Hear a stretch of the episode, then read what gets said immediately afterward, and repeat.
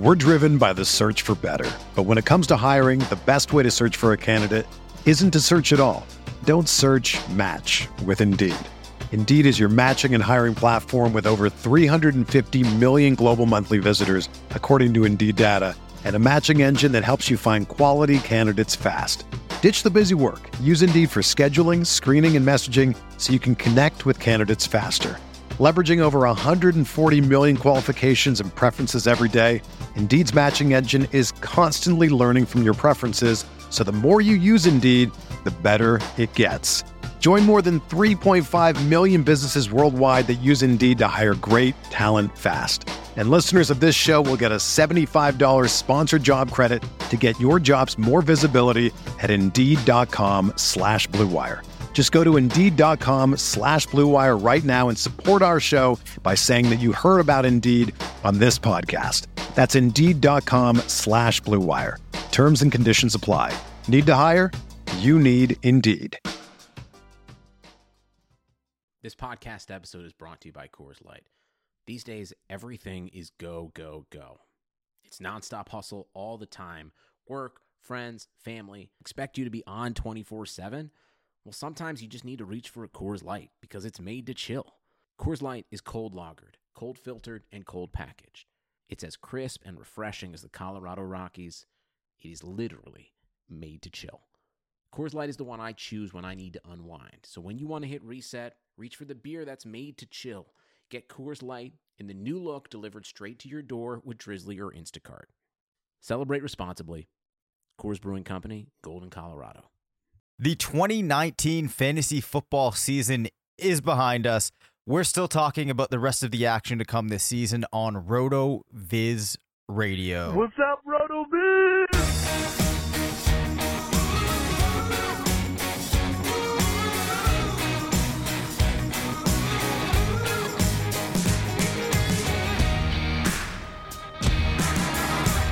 Hi, everyone. Welcome to RotoViz Radio. I'm Dave Caban, Senior Fantasy Analyst at RotoViz. I am joined by Matthew Freedman, the Editor in Chief of Fantasy Labs, part of the Action Network. We are brought to you tonight by the FFPC and MyBookie. It is officially, well, I guess it's not actually officially over, Matt, as the Monday night game is going. But for a lot of people, their 2019 fate has been sealed. How did your Sunday go?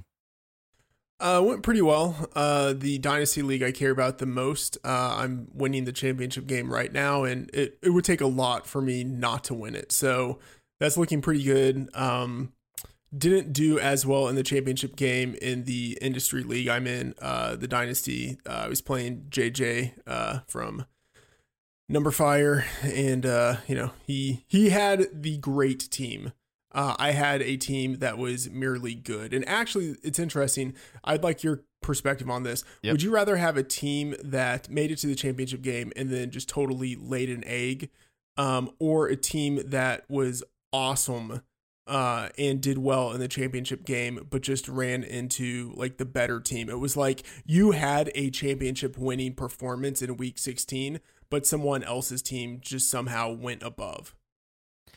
I it's a tricky question. I think, unfortunately, at the end of the day, what really gets remembered are the teams that win the whole thing, regardless of how good they may have been throughout the whole duration of the season. Um, still, though, I think with the way that my mind works, I'd rather have that team that was like the best team overall throughout the season, and things, even if things didn't hit right in the finals, so be it. Yeah. Does that I answer mean, the question?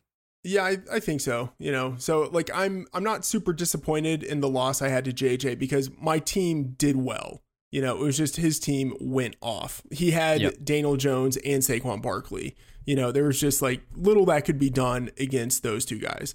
Um, but yeah, I mean, week 16, I think it went pretty well. Um, you know, lots of injuries, which is kind of unfortunate for, I mean, any week, but especially Yeah. championship week. And then, uh, you know, Kenyon Drake continues to make us look like prophets. Uh, hasn't hasn't paid off for us in our FFPC league. It was a little, you know, it was it was a case of too much, too late. Yep. But um, yeah, uh, Kenyon Drake looking intriguing for next year's drafts. This is going to be like the third year in a row coming up where I'm like Kenyon Drake, we got to get him. I know. Well, I was thinking about that as I was putting together some thoughts for the show. And I know we've talked about Drake a lot, but we now see him potentially being the MVP, if you will, of the fantasy playoffs. We see now a number of fantastic performances. I don't think people can really question if he has the ability to be an RB1 type of player. What really matters is the situation. Now, I know that there have been a number of examples that people could point to, even as recently as Damien Williams, of a player that really turns things on down the stretch. Will that carry through next year? I'm inclined to say that Drake is one of those cases. If he's in Arizona, where I don't think much changes, and I don't think this was some type of anomaly what we saw with him to close out the season. So I do think if Drake returns to Arizona, he's a surefire RB1 in my book. Yeah, I mean, how tilting is it that this guy is basically he's done what I thought he was going to do. It was just under totally different circumstances and it was concentrated in a way where it came far too late to be of any benefit. But I mean, you look at the numbers, he's over a thousand yards. You know, like he's had three good games this year. You know, the rest were trash, but he was good enough in those three games to get to a thousand yards. I mean, closer to 1,100 yards. By the time the season's over, he could have 1,200 yards. He's had he has seven touchdowns. Like he's actually had a a pretty. I'm trying to think of the right word because it hasn't even been a good season. It's just been like a flashy season with some really tall peaks. Right. I don't know what the word would be either, but I guess the thing that I would say for people to keep in mind is even if there have just been these peaks, the peaks have been so impressive that it would be a very sustainable type of situation. I think in comparison to a lot of other options that one might have on their team for running back, um, that you know those peaks you'll take. I would also be inclined to say too that we might see, see things kind of smooth out if he is in Arizona next year, especially as that offense takes steps forward. Here's, and I, I mean, no, go ahead. Sorry, here's one more thought on this. Yep. Um, because of the peaks and because so I I have this theory that maybe like people overvalue the big moments, right? And so like people will overweight um the big production that he's given in a few games and then especially because those games came near the end of the season so there's like this recency bias but then also because um it came in like the big moment of the fantasy playoffs there's like this selection bias of yep. just thinking, oh, like, yeah, when it really mattered, he produced. I could see him being overdrafted next year just because of when he went off and how he did it. I completely hear what you're saying. For whatever reason, my gut instinct and my intuition is that people are going to not want to buy into Drake. I, I, I hope so. I hope so. I don't have a whole lot to base that on yet but I feel like people still aren't entirely convinced. And I think what they're losing sight of is that Drake doesn't need to be the superb player. The Cardinals just needed a running back that was operational, if you will, in that backfield. That's yeah. all that really needed was needed. Here's one thing I know this just turned into the Kenyon Drake podcast as if we yep. haven't had enough of those this year. But here's one thing that is kind of a little bit scary. Um, he has touchdowns in just three games this year and those also happen to be the only three games in which he has uh, a uh, hundred yards rushing, and I believe even a hundred yards from scrimmage. So I don't want to say it's like his touchdowns are totally the result of big games and big plays, but um, I'm worried that there's a situation with him where if he doesn't find the end zone, he's not the type of guy who can sustain on usage and yardage alone. That could be a good point. I mean, if you look at the target totals as recently as week 13, 5, 3, 1, 4, I mean, there's some involvement there, but that's not the type of usage as a receiver that's going to propel him to have a safe floor week to week.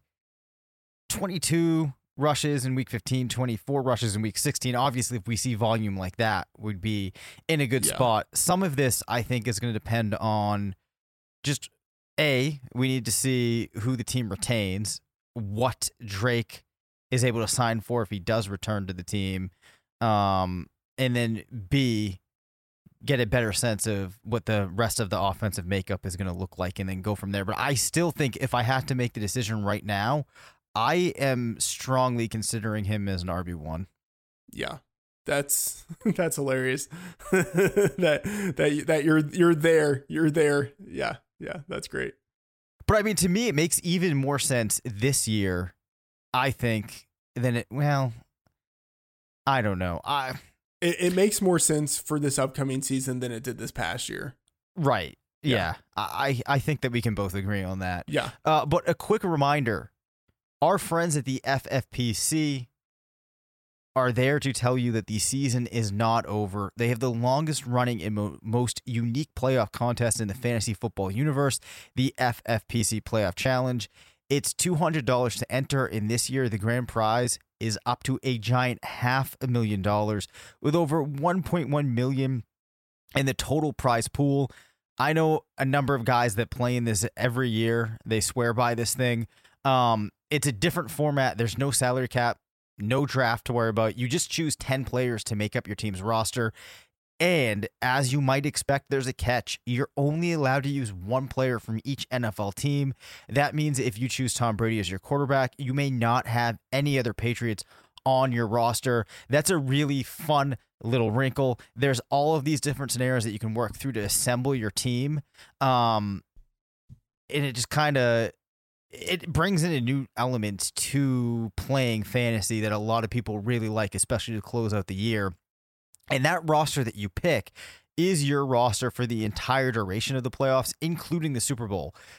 Naturally, there's a lot to consider there. There will not be any changes, substitutions, or free agent pickups once rosters are locked. As NFL teams get knocked out, so will your players, so choose your team wisely. This contest will sell out as it does every year. Registrations close on NFL Wildcard Saturday, January 4th at 4:30 p.m. Eastern. Don't wait, go to myffpc.com and get your team now. That's myffpc.com. Any other thoughts from you, Matt, on the action this weekend before we look at a couple of bets that you had placed way back in the summer that kind of placed this season into context? Uh, no, I mean, I guess as a way of transitioning, uh, yet another fantastic performance from Lamar Jackson. Um, and I, I mean, obviously he did it as a runner, had another big rushing day, but you know, I was impressed by what I saw out of him as a passer, especially you know at the two minute drill at the end of the first half to score back to back touchdowns pretty quickly. Um, you know, just impressed with what Lamar Jackson is doing as a you know a football player as opposed to like a fantasy player because there there is a difference. Crappy quarterbacks can still end up having you know QB one fantasy seasons, but I think Lamar Jackson is clearly not just a fantasy quarterback. Like he's I, I'm pretty impressed by what I've seen with him. Yeah, no, I was so wrong on Jackson. He has just been absolutely incredible to the point that I feel if I'm a Ravens fan, so confident about the level of play that he has that I'm really expecting to win the Super Bowl this season. Anything less, you know, is probably a disappointment. But I think a lot of that really has to do with how solid Jackson has been, and he's not making a lot of mistakes really at all. Yeah, I mean that's spoken like a, a true Patriots fan to be like, we've got a great quarterback, we're winning the Super Bowl. but no, I Yeah. mean what what is impressive about the the uh, not the Falcons, the uh, the Ravens is, I mean, it's not just Lamar Jackson. Like their defense has become much better in the second half of the season. And um, I mean, I never think it's a great idea for teams to build their offense around the ground game. But when your running attack is as good as the Ravens is, uh, and as like multifaceted, I think it's a little more justifiable. And they can really control the game with their rushing attack. So I, I think it's it's fine. Um, and then you know what he does as a passer is sufficient enough within the context of their offense to to make it you know pretty explosive. So yeah, uh, we don't need to talk about Lamar But- Jackson. but that anymore. does bring us to a Except- except natural question, going to, though. but yeah, Um, Mark Ingram, you know, you talked about the team's rushing attack. How do you view the Ravens responding if they do have to go into the playoffs without Mark Ingram? Uh, he injured his calf on Sunday, left the game, or I, I'm not sure if he, well, he left the building in a walking boot. Mhm. Does that concern you at all for this team? A little bit, but not really. I mean, like this is a a zero RB podcast, so no. Uh, I mean, Gus Edwards, I thought looked pretty good in his uh, you know, his second half of relief, and Justice Hill is someone that you know we've been pretty high on as a uh, you know as a dynasty, you know, long term dynasty hold, and uh, you know, an athletic guy like he hasn't gotten much action, which I think is good because he's fresh, but he's gotten enough action where I feel like he could take over in that offense if he needed to and you know be just as good as the guys in front of him. So i like ingram. Uh, I, I think it would you know be nice to see him win a championship. Um, but no if if ingram's not there i don't think it makes a difference. Yeah, like you said, uh, between Edwards and Justice Hill, I think there's enough of a skill set there that they can use it to really cover a very high percentage of what Ingram would be able to do. So I wouldn't be too worried about that. I do want to follow up with one more quarterback related question before we move on. Yeah. And we're going to talk about him. We know your love for Kyler Murray. So actually, this is a good way to uh. transition into our next topic. Do you know where I'm going with this? Because what I'm going to ask you is, and you're going to have to try to remove some of those thoughts that you had about him heading into the season. At this point, how much better of a quarterback is Lamar Jackson than Kyler Murray? Uh, I think pretty significantly better. Yeah. Um, but but it's it's hard to place it. I think in the right context.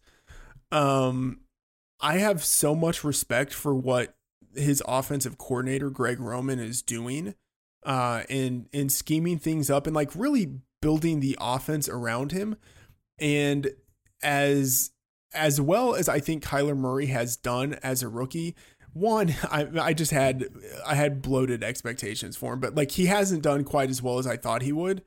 Um both as a a passer and as a runner and the scheme um that Cliff Kingsbury has hasn't translated as well to the NFL as I thought it would. Uh and I think there's plenty of room for the scheme to improve and for Murray to improve next year. Um, but I, you know, Lamar Jackson took a really significant step from year one to year two. Um, a, a much bigger step than we normally see. And like, so the difference between them right now is massive. And uh, even if Murray takes a significant step next year, it's still unlikely that he's going to be, you know, close to where Jackson is. Yeah, I, I completely agree with that. Um, and just to kind of reiterate that step that he the step forward that he took was a massive massive step i still think that we're looking though in a position where uh, kyler could be for sure a top 15 quarterback um, next season from a Yeah. real life perspective uh, with just a little bit of progression Yeah. I mean, and from a fantasy perspective, I know that's not the same thing, but I mean, there- there's some overlap. From a fantasy perspective, he's already top 10. Yeah, I agree with that. So I actually, and this will transition us over. The I just made two preseason bets. I essentially stuck all of the budget I was going to use in the summer into these two bets. One was on the Kyler rushing mark. I forget what it was. I hit that. The other was Sony Michel total rushing yards, which he did not even sniff the like 1,000 plus number that I Oh, got. yeah. So it was a good uh, year for me in that regard. I want to review though the four MVP tickets that you have, because as you said when we were kind of getting ready for the show, they really tell the story of the season. So take us through them. Yeah, so I think it was last episode we talked about uh, Lamar Jackson, and I mentioned that I had uh, an MVP ticket on him, but I couldn't remember when I bought it. So I thought it was you know during the season and for you know fairly low odds.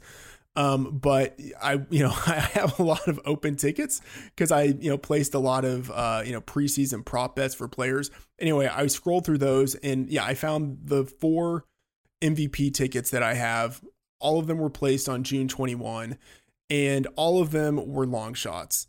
And like I, I kind of want to talk about the the rationale behind them because like I think that's like that's the important thing. And I had what I'd say is like a a GPP type of mindset. So the four MVP tickets, Kyler at 100 to 1, Jameis at 100 to 1, Lamar at 80 to 1, and Roethlisberger at 40 to 1 and uh, it was you know a, a unit on each one and um, you know so the idea really okay, so I, I'm doing a horrible job of talking about this so far, but I think people focus too much on trying to think of like what are the odds of this player being the best player in the league, or like what are the odds of this player having the production necessary to win the MVP award. Um, and like that's an important part of it, but I think people kind of undervalue the idea that um, the MVP award is very much a narrative award.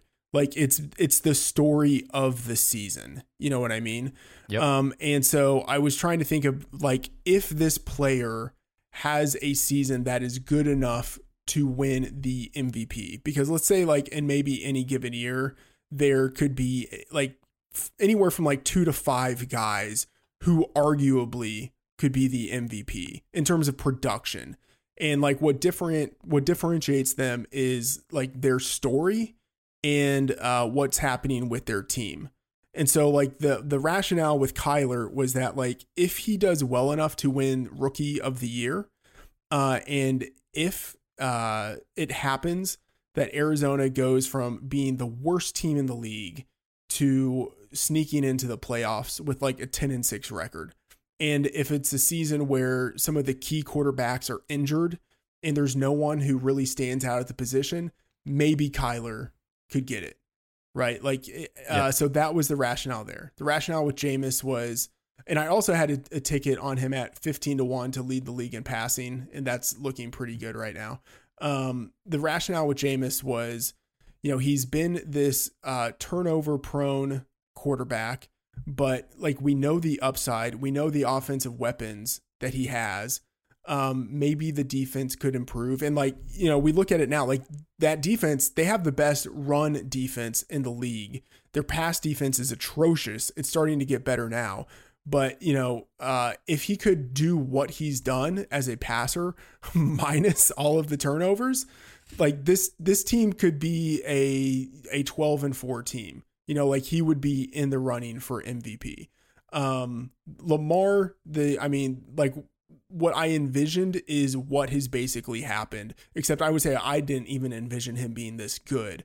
But the idea was that uh, if he has a season that is MVP caliber, what happens is he improves enough as a passer and he just continues to tear it up as a runner and has a record breaking season on the ground um, and you know would kind of gesture towards what Michael Vick could have been, and would may I wouldn't even say transform the quarterback position because it's not as if there are a whole bunch of other guys who can do what he does, but you know like change the way that people view what the quarterback position can do. Um, and so I, you know, that that one hit. Uh, and so that's looking pretty good for me. And then the Roethlisberger, I mean that that one was dead before you know week two was even over. But you know the idea there was that um, there might be no bigger story uh, in a different universe, like no bigger story than Antonio Brown leaving the Steelers. And if Roethlisberger could do what he's done in the past, but do it without Antonio Brown, that would be a massive story. And yep. if the Steelers were still able to make it into the playoffs, win their division, maybe get a first round bye, then I thought he would have a real chance to win MVP. If for no other reason than the league would kind of be looking for a reason to stick it to Antonio Brown. Also, too, it would be without Le'Veon Bell as well, coming off right, of the holdout, right. heading into the season. Yeah. That was one of the stories. Um, right. I think that all of those make sense. I really like the rationale. Uh, and fortunately for you, it looks like one of them is going to pan out pretty nicely. yeah.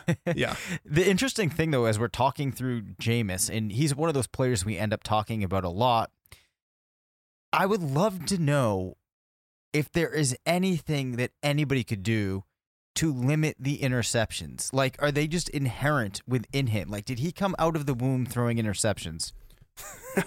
I don't know. Yeah, I mean, I think they're just they're inherent to who he is. You know, I mean, it's it's too easy to say like, oh, he's just a gunslinger, so you have to take the you know the bad with the good. Um, but I don't know. I mean, I, I don't know enough about football and the quarterback position in general to say like, oh, this is his problem. Like yeah. this one thing is his problem. Um, I mean, I'm sure he has multiple problems. Um, whether it's you know like focus or technique or reading through progressions, like whatever, like inability to Yep. diagnose the the defense before the snap, whatever it is, like there are probably multiple things going on, and uh, I think if it could have been solved by now, it would have been Right. um, but it can probably still be diminished. You know, like he can probably go f- from throwing 28 interceptions per year to to you know maybe just like uh, 18. Like Right. that on its own would be massive improvement. It would. Well, you know, and I'm not entirely serious about there. I wonder if there's any correlation between uh like just risk taking behaviors in general and interceptions. Because clearly off Right. the field, right, Right. there's like been a lot of bad decisions. Um and it goes over to the field. I would love to do some type of study on this. I'm I'm sure that there's a correlation because I like I imagine that this is more of like a mental mindset than anything else. Yeah. Some type of entitlement that translates into thinking you can't make any mistakes. This is getting so into the field of uh, just like, you know, ridiculous armchair um, Yeah. psychology. But Yeah. hey, you know, that's what the good people are here for, right? Right, exactly. Um, it's it's week 17. Like yes. if they're if they're listening, they they know what they're getting. Yes, for sure. Uh, so that took us through your MVP tickets. Uh, I understand too that you also have some rookie futures that you want to touch upon. Yeah. So here's a, kind of bigger question. Who do you think is the offensive rookie of the year right now? Like, I think it's pretty open. Oh, yeah, it is. Um, I mean, there's there's a case that could be made for Josh Jacobs, but he's he was missed, the first name that came to mind for me. He's missed, I I think, too many games. Yep, if he as of late, especially. Yeah. And, and so, like, those are the games that kind of sit in people's minds. And so, if he finishes the year with 13 games, you know, 1,300 scrimmage yards, that's like, that's good. Like, that's definitely not anything uh, that someone could say was like a bad season for him. Um, but, like, is it really much better than Miles Sanders? You know, like, Miles Sanders has uh, almost that many scrimmage yards. Granted, he's gotten it in two more games, but um, like Sanders, I think, especially these past couple of weeks, has looked more impressive than Jacobs has at any point in the season. And then, like, I think of AJ Brown uh, with what he's done recently. Like, he has looked like a legit producer. Um, even last week when he was held to just one reception because he was in the Marshon Lattimore zone, he still scored a touchdown on a run. You know, like he has a chance to have a thousand yards and double digit touchdowns. Um, I mean, he's super impressive. And then of course Kyler. Um, and even though Kyler hasn't had an outstanding season, he still had a really, a really pretty good season. Like I'm, I'm kind of shocked that more people aren't talking about, um, like how productive he's been. Yeah. So, um, just in case people are not aware, if you look at his stats across the season, uh, currently 323 of 500, 3,397 passing yards, 65% completion rate, 18 passing touchdowns, 10 interceptions, uh, 544 yards rushing with four rushing touchdowns. I think, though, what you're seeing here is there have been players like Lamar Jackson this year crushing it so much that it takes away Right. some of the attention from what we would see with a player like Kyler Murray. Yeah, I think that's right.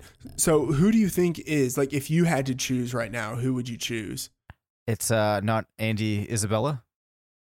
No, probably not. No, that didn't pan out for us. No, I mean, I guess 80 to one. No, that didn't yes. if I really, if I'm choosing personally for me, I say that I think it, it's Kyler uh, because it's been consistent. It's been across the season. Those numbers are very good. I rule out Jacobs because of the missed games. Sanders, I would have liked to have seen it happen across the whole season if I'm the person choosing this article. Uh, excuse me, choosing this award. Now, I guess one thing we have to consider in here is how much of a narrative-driven award is this? It's well. less. It's Less much less so. narrative driven. Yeah, I yep.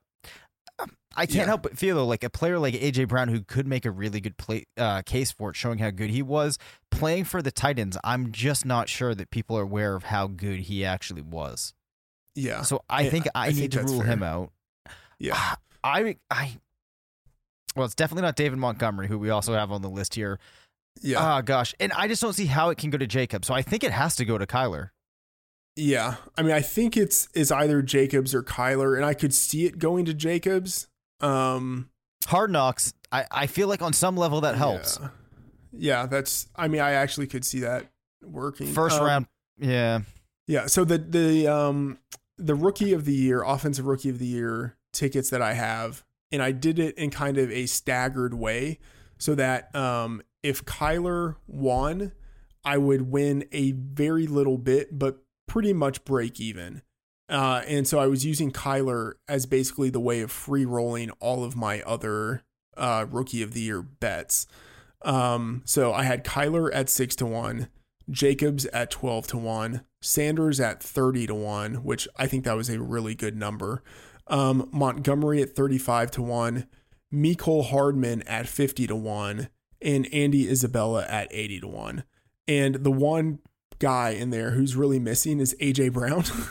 so if if he wins, like congratulations to him obviously. Uh, he was available at 25 to 1 but i just didn't think that there would be the volume in the tennessee offense to go around. Even and, and the thing is i thought highly of him as a prospect uh, and even as a dynasty asset i really wasn't too worried about where he landed um, I still had him like ranked pretty highly uh, relative to other people who did like rookie dynasty rankings, but I still didn't think he would be this good uh, and or this good this quickly. Um, So I just I I did not see AJ Brown coming. So serious Um, question though on yeah. AJ Brown. Let's say that uh, Tennessee had stuck with Marcus Mariota. Do you think that we're still looking with at a similar outcome? No, not at I all. don't either. So Yeah. that's one other thing that you probably couldn't have accounted for heading into the season. Yeah. Although, like, if you had asked me, does Mariota get benched at some point? Like, I probably would have said yes. I just Yeah. wouldn't have anticipated that Ryan Tannehill would turn into, I mean, name your top five quarterback. Like, I just, I, Russell Wilson. I wouldn't have expected that Tannehill would become Russell Wilson. Yeah, I don't think anybody would have placed a wager on that. So that definitely um, is surprising. Uh, I had a good follow up for you on that list that I wanted to ask. Um, but another thought just, just just hits me here. Have you ever seen A Beautiful Mind with uh, Russell Crowe? No, it's, uh, it's on the list, but never seen it. So it's about, uh, I believe John Nash was his name. You know, the mathematician guy Yeah. that kind of brought the theory, uh, or game theory, Mhm. um, and economics to to the forefront. There's a lot of scenes in this movie where like he's like drawing in like marker on like a window and doing all of these calculations and stuff. And I just picture you like sleepwalking down one night into your into your office with all of these doors, which for whatever reason I'm picturing as as glass, and you're just like scribbling all of these numbers. And your wife comes down, she's just like, Matt, what are you doing? And you're like, it's just like all of the open bets you have at at, at any given time. It's like, yeah, I'm just, I'm calculating the odds. Yes. Uh, yes, uh, they are glass doors, by the way. That's awesome. yeah. Uh, but uh, no, I, I do that on a spreadsheet. I'm not Okay. an animal. Okay. Um, is your wife aware of how many open tickets you have at at, at any given point in time?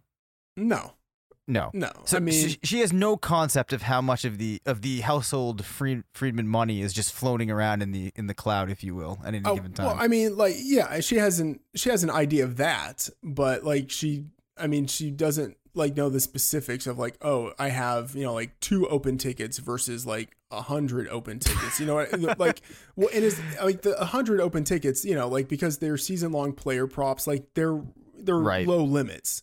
You know, Right. so like it's not as if like it's like oh hey I put um a thousand dollars on uh whether Will Greer will play a game this season or not. you know, Yeah. Which by the way that that one cashed nailed it, but um no it's you know but so yeah they they add up you know but Yep. it's like anytime you know I see a prop that I think offers value you know I I can't put much on it but you know I just you know try to snipe it and uh you know take the value that's there. And with that, I should probably remind our great listeners out there that uh, you still can get in on the betting action, and you should do so at MyBookie. It is where I play. I know I'm going to get my money. The payouts are quick. It really is a no brainer. You need to try out MyBookie. It doesn't matter if you're an experienced player or a first time customer, MyBookie really has it all. So many different contests you can play in, a great interface. And if you are new to betting, you don't need to worry about it. They have a patient customer service team that can walk you through the entire process. You have a RotoViz promo code you can use at checkout to get some perks. Again, I want to repeat that you need to go to mybookie.ag if you are interested in getting in on the action, having fun during the playoffs, during all of these college bowl games. It's a great way to augment your football viewing experience. Definitely head over to mybookie.ag and get in on the action with MyBookie. You play, you win, you get paid. And on that note, Matt, I think that we can turn our attention towards the final week of the 2019 regular season. And I want to start with a team that you are probably not very pleased with at the current point in time. And that is the Dallas Cowboys, a team favored by 11 and a half over Washington, which, given the events of this weekend, I'm not sure uh, I really agree with favoring this team by 11 and a half. Yeah. Uh, I mean, here's the thing. Amazingly, they still have a game to, to play for. I mean, if they win and the Eagles lose, the Cowboys will be in the playoffs, which just mind it's mind numbing. But uh, that's where they are. Uh, the problem is that uh, Jason Garrett is a horrible head coach. I'm not breaking any news there. Nope. and uh, you know the Cowboys they really underperform in the situations where they should have an edge. So when they are at home, when they are favorites, and you put those two things together, when they are home favorites, they are the worst team in the league against the spread in the Garrett era.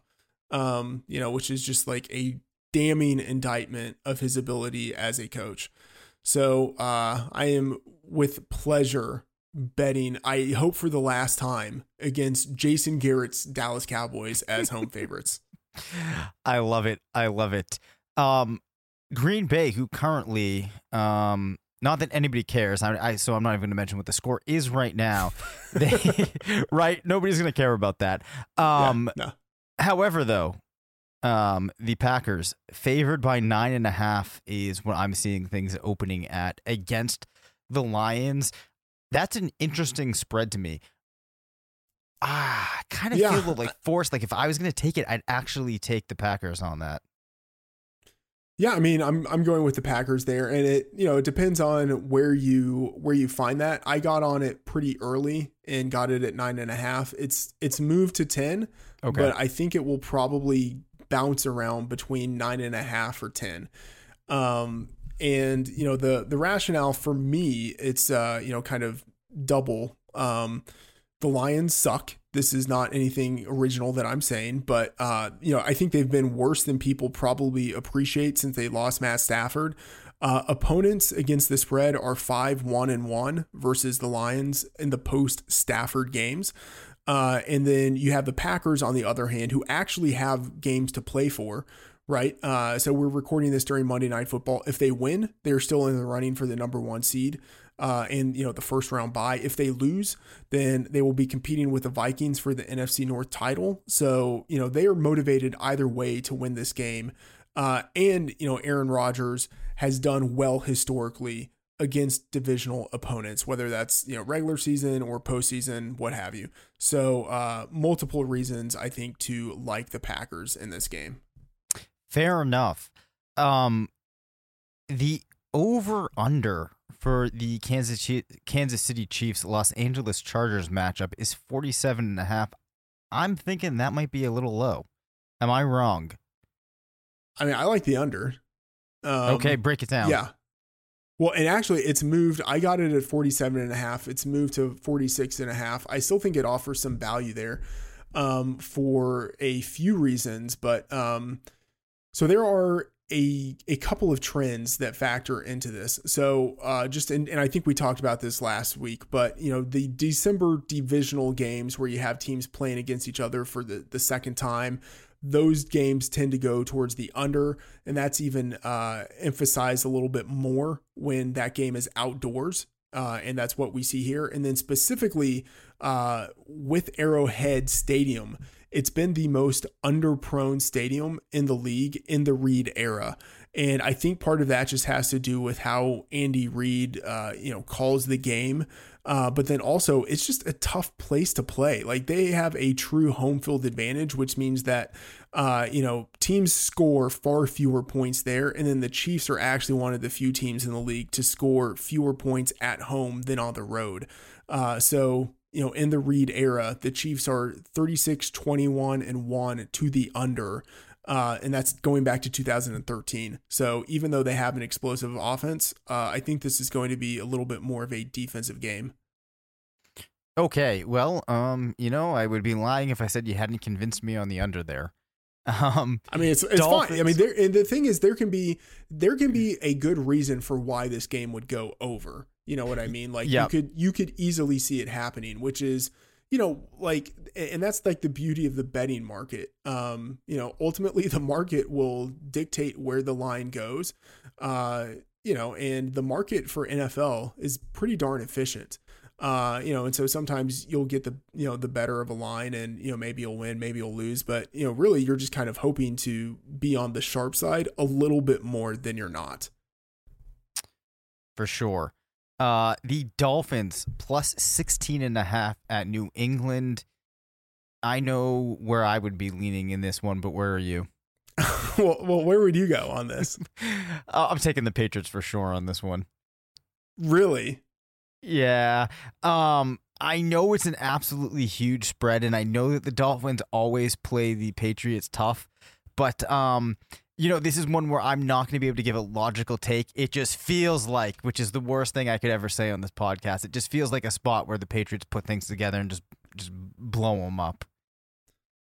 All right. Well, we might have to uh, coordinate a little friendly action on this one, but um, no, I, I, mean, I could, you know, the Patriots beat them. Was it by like 34 points or 40, po- whatever it was? I mean, like the Patriots destroyed them early in the season. I believe yep. it was in, you know, like week three whatever it was, the, the Patriots a week two, 43 to zero, right? Yep. They just dominated them. So uh, you could see it happen.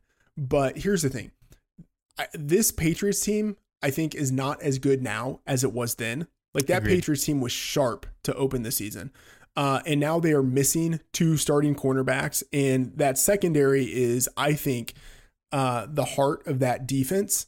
Uh, and so missing two starting cornerbacks against a high variance quarterback like Ryan Fitzpatrick, I think could be significant. And the Dolphins are not the horrible team that they were at the beginning of the season. So in weeks one through four, they had a negative 34.3 point differential. Like that is that is like all time bad. They scored six and a half points per game and allowed 40.8 points per game. But after the bye, they had the bye in week five. And I should say in September, they went 0 4 against this spread. But since then, they are 8 and 3 against this spread. And they have a point differential of just minus 4.9, which obviously is still not great, but it is so much better than they were before. They're allowing fewer points, they're scoring many more points. Um, I think they're going to be able to keep it relatively close. Like, do they still lose by double digit points? Yeah, probably. But I, I would put that number closer to like 13 or 14 as opposed to 16 and a half. And I would expect that this number will drop throughout the week and maybe settle around 14 and a half. Yeah, that 16 and a half is an absolutely huge number um, which might be why uh, it's a good time for some people to get in on that. But I think that that's fair enough um, on that analysis there. Um, the Giants and the Eagles, you had highlighted the over under is at 46. What's the insight there? Yeah, um, pretty easily. I'm going to be going to the under here. Um, and it's yeah, I bet it at 46. It's it's moved to 45.5, and you know I think it will probably fluctuate in that range. Uh, but really, we just we have the Eagles. You know they're playing for the NFC East championship. Given what's at stake, I think they're going to slow it down. play with a little more, you know, intentionality. And again, they're playing a divisional opponent in the second game of the season. The weather is colder. They're playing outside. Um, this just, you know, this seems like the game that goes towards the under and ends up being like a, I don't know, a 21 17 or, you know, 24 23 type of game, like something like in that neighborhood. There's another matchup on the slate in the upcoming weekend with a pretty big spread. So we have the Saints favored by 13 at the Panthers, who really self destructed over the weekend. Are you taking the Saints to cover that 13 point spread? Yeah, uh, I am. And Nice. part of it is uh, the the Panthers seem to me just to be in such disarray right now. Like they are starting a a third string rookie quarterback. You know, he's making just his second NFL start. Um, they were beaten by the Colts, who you know on their own are pretty mediocre, and they were soundly beaten thirty eight to six. Um, since the team let Ron Rivera go, uh, Ron Rivera rather, since they Ron let Riviera, I love go. it. yeah, just you know, making his name a little bit fancier since, since they let Ron Rivera go. Uh, you know, and this is a small sample, but opponents are two zero and one against the spread. Um, and specifically, I, I did some research on this, and I was wondering how have like like really good teams, like teams that are vying for uh, you know, the division or playing for, you know, the potential spot of, of, you know, first round bye. How have those teams done in week 17 when they're playing a divisional rival? So a team that actually, you know, might really care about beating them, but like a bottom feeder divisional rival who has like no motivation to play other than the fact that they're playing someone in their division, right? And overwhelmingly, uh, the team that has had something to play for, like the good team, has covered. Uh, well, I say overwhelmingly. It's not all that over, but it's you know twenty one to fourteen uh, Yep. against the spread, which is pretty good. Um, and granted, we're dealing with a small sample, but you know that's just sort of like a um, a historical perspective on it. But just on its own, I think the Saints are playing so well right now, and the Panthers are so clearly not that 13 feels fine. How many yards, or actually, let me take this differently. How many catches does Michael Thomas have in that game, you think? I mean, I don't know. 20, Uh, 25? That's what it feels like. well, here's the thing: like he's going against James Bradberry, who is like, um, who's inconsistent. Like there are games where Bradberry can just get blown up, but then there are other games where like he can be pretty good. And because of like he's a bigger physical corner, and they play him in shadow coverage against the bigger physical wide receivers. And so last year he actually did a really good job against Michael Thomas. You know, Thomas, I think on 12 targets was held to something like 70-ish yards without a touchdown in two games. Like that was that was really good. Um, but you know, this year, uh, you know, Thomas had 100 yards and a touchdown, like his standard 100 yards and a touchdown against the Panthers. So you it's just it's hard to know how it's going to go. Fair enough. Um, an interesting matchup uh, in the AFC North. The Pittsburgh Steelers plus two and a half at the Baltimore Ravens. Is it true that the Ravens have come out at this point and they've said that they are sitting Lamar Jackson? Yes, and this Do you believe is it? f- I mean, it, that's a huge that's a huge thing to already come out with. Oh yeah, yeah. I, I totally believe it because what's Yep. their motivation? And the thing is, Right. uh, the market believes it because when I bet it, it was at two and a half, but it's moved to minus two. Like the Steelers are now favored by two points in this game. Uh, so the the market entirely believes it, and I would bet this to two and a half. I would maybe even bet it to minus three because the Ravens have no incentive to go out there and start Lamar Jackson uh, or any of their like high quality players. Right. Uh, and they also don't have any incentive to really expose uh, Robert Griffin III to potential injury. So, like, I could see him, like, I could see them playing a very conservative style of offense with him. Um, because, I mean, the last thing you want to do like it's it's bad to get your your quarterback injured but it's bad still to get your backup quarterback injured right. right before the playoffs. So like i think they're going to be extremely vanilla and treat it like a preseason game and just hope that they can get through it without having anyone injured or uh, kind of showing off anything that they might want to do in the playoffs.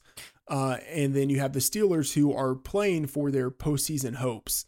Uh, and by the way, like the Steelers were bad to open the year in weeks one and two, but you know, I don't think it's a direct uh, correlation or I don't think it's a, a, cause that, hey, they lost Ben Roethlisberger and all of a sudden they're better against the spread. I mean, they also got Minkah Fitzpatrick in week three, but in weeks one and two, you know, they had a negative 16 point differential. Uh, since they added Minkah Fitzpatrick, which just also happened to coincide with when they lost Ben Roethlisberger, they are nine and four against the spread and have a positive point differential. Um, you know, I just think they are playing to win, and the Ravens are playing just to get through the game. Great stuff there. Um, it's interesting, isn't it, that uh, in the case of the Ravens, they happen to have one of the very few individuals in the league that could do some of what Lamar Jackson can do. Um, so yeah. it is interesting that, yeah, there is a reason they have to keep him uh, pretty contained and prevent him from getting injured.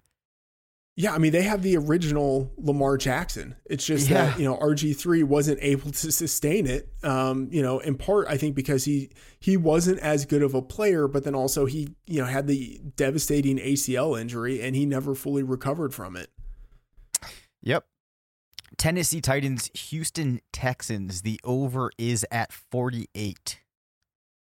All right, so I got the wrong side of this number. I have oh to say. Oh boy. Um, so I bet it at 48 and it's moved down to 45 and a half. So it's like, yeah, that that sucks. But um, yep. I would I would rather have been kind of aggressive on it. I, I should have thought a little bit more that this might move down because the Texans have nothing to play for. Uh, so, you know, you kind of figure that they're not going to play their starters for the full game. But one thing that is interesting, and I could see this line move back up a little bit. Um, the the Texans coach has said that they are planning to play, like they they want to win. Um, you know, and part of it is maybe because they just have this mentality of we want to stay sharp. We're not, you know, exactly where we want to be on offense or defense. We want to get more reps. I don't think it's a great idea, but whatever. That's it seems like that's the mentality that they have. And also like they're playing a divisional opponent. Like they have the chance to knock the Titans out of the playoffs before the playoffs even start you know like yep. they might they might think that that's too good of an opportunity not to take um so anyway uh if the texans are out there with their offense playing to win um even if they have their defense out there as if that's going to stop anything um you know even if they they have their starting defense out there i still think it's more important for them to have their offense out there for the over and uh Tannehill's Titans can put up enough points against the first unit defense of the Texans to push this to the over. So in Tannehill's nine starts, um, the Titans have scored 29.9 points. They've allowed 25 points, and part of that is because you know they've had uh, injury issues in the secondary, but I think also some of it is because uh, opposing teams have had to score more points. They've had to play more aggressively to try to keep up with the Titans. Uh, and so in Tannehill's nine starts, the over is eight and one. And so if the Texans actually play uh, their starters for a significant chunk of the game, I do think this has a pretty good chance of hitting the over, especially since it's dropped down now to 45 and a half. And so I, I bet it originally at 48 and uh, I bet it again at 45 and a half for a you know, like a smaller amount.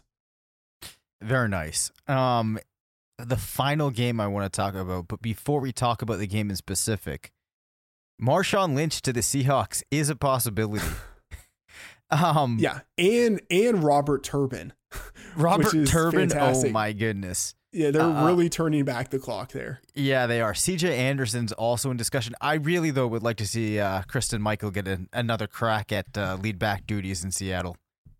Yeah, we we we were doing at, at Action Network and Fantasy Labs. We're we're doing the Week 17 rankings, and uh, yeah, odds maker Sean Koerner made made that joke of like, man, what about what about Kristen Mike? And he was like, even what about Shaun Alexander? Oh let's my just put him in our projections because like in order to make the the projections for the Seahawks backfield. Uh, he had to just throw in some random players. Like you don't know who they're going to be, but you can't give 100% of the carries to uh, Travis Homer. You know, so he he put in Marshawn Lynch and Robert Turbin as placeholders, but it, it almost doesn't really matter who those other players are. I mean, I guess it does to an extent that like when you know who they are, you'll make adjustments for you know market share and efficiency and stuff like that. But uh, yeah, Marshawn Lynch to the Seahawks would be uh, amazing, but it would be it would be fun. It would be peak content for it to be Christine Michael. Yes. Uh anyway, the team is a 3-point underdog against San Francisco. Yeah, so I am uh, on the Seahawks, and I don't love it. Uh, I have to say, uh, so maybe I shouldn't have bet it, but Mhm. um, underdogs against Mike Shanahan's 49ers are 10 4 and 1 against the spread. And the Seahawks at home, they, they just, they actually have, I, I think people overvalue home field advantage, but the Seahawks actually have a real home field advantage. And I think it's possible that people don't value that enough. Um, under Pete Carroll, the Seahawks have scored 7.2 points more than their opponents when they are at home. And that's the third largest differential in the league across that time. Uh, and the only teams that have more uh, are Tom Brady, right, at Foxborough, and Aaron Rodgers at Lambeau Field. Like both of those make sense. But if, like, I think people probably don't think of Carroll, you know, with Russell Wilson as being in that same kind of like home field advantage type of territory as the Patriots at Foxborough and the Packers at Lambeau, but they really are. Uh, so with Carroll, the Seahawks at home are 48, 34, and 3 against the spread, and they're even better in the Russell Wilson era. So, uh, you know, given how uh, negatively the 49ers have performed as favorites and then how well the Seahawks have performed at home throughout the Carroll era, uh, I would be inclined to take the Seahawks here as underdogs. Well, uh, we will soon find out uh, some compelling arguments there from uh, Mr. Freedman, which is why this man is a professional. Uh, closing thoughts for us to uh, wrap up the 2019 fantasy football season. Uh, professionals putting it way too kindly. Um, uh, someone who someone who dabbles uh, is is a more accurate description. Okay. Uh, yeah. Quick quick uh, question here. Yep. Do you know of any leagues that do something smart with Week 17? Because like I I know like a lot of leagues end in Week 16, and I think that makes sense. Like I think your championship game should be Week 16. I think if you include Week 17, you're just opening it up to way too much randomness. Yep. But like I've always liked the idea of a league that does something interesting with Week 17. I actually um have always thought that uh in my mind I always say I'm going to get a league together and I'm I'll be the commissioner next season and we'll do things right. That never happens, but in my mind in this league, week 17 is always a free for all team with the most points gets the uh first draft pick. Um and, and like in this Nice. league I'm picturing it as like a redraft league. So you get the first Yeah. you get to choose if you wanted the first overall pick next season. Yeah. So in the the dynasty league I'm in, we did something like that for a few years, where uh, whoever would would win week 17 in the free for all uh, would get a um, like a free third round rookie pick the following year. Yep. Um, which like I think that's like a sufficient reward because you don't want it to be worth too much. Um, but like it's enough to where it's like, you know, that could be a, an actual player, or maybe you could package that in a trade for something better. Um, but we don't do it anymore just because the platform we're on doesn't allow people to make waiver moves Mm. after the championship. So like we're just kind of trying to think about new ways. But I I would be interested in knowing uh, if people do cool things for uh, for week 17 and you know how it works in their league. I like it. So if anybody out there has that, um, either send a tweet to at Matt F the Oracle. You can also reach me at Dave Caban FF, and you can email the show at um, You know what? It's funny how often I say this. I'm pretty sure it's rotovizradio at gmail.com. That's right. That is what it is. Um, if you have anything else, shoot us an email. There's going to be a lot of free time now as far as content goes, or, or let me say that differently. There's going to be a lot of open air time that we can fill differently. So if there are certain things you want to hear about, definitely shoot us an email. Uh, hopefully, you are closing out this season with at least one championship. If not, we will do our best to get you ready for a championship in 2020 by 100% making Juju Smith Schuster our number one overall pick for the upcoming season. And until next time, remember, it's not a fantasy if you believe it.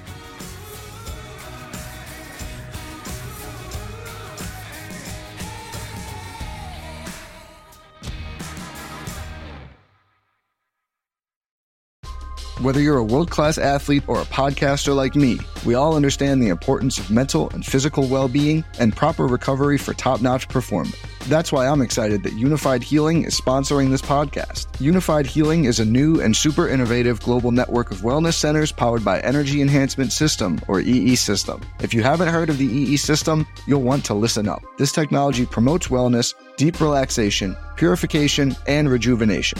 In hundreds of locations across the globe, access to a center is easy and affordable. Interested in experiencing the EE system technology for yourself? Go to unifydhealing.com slash bluewire to learn more and find a center near you. That's U-N-I-F-Y-D healing.com slash bluewire. No material or testimonials on the Unifyd Healing website are intended to be viewed as medical advice or a substitute for professional medical advice, diagnosis, or treatment. Always seek the advice of your physician or other qualified healthcare provider with any questions you may have regarding a medical condition or treatment and before undertaking a new healthcare regimen, including EE system.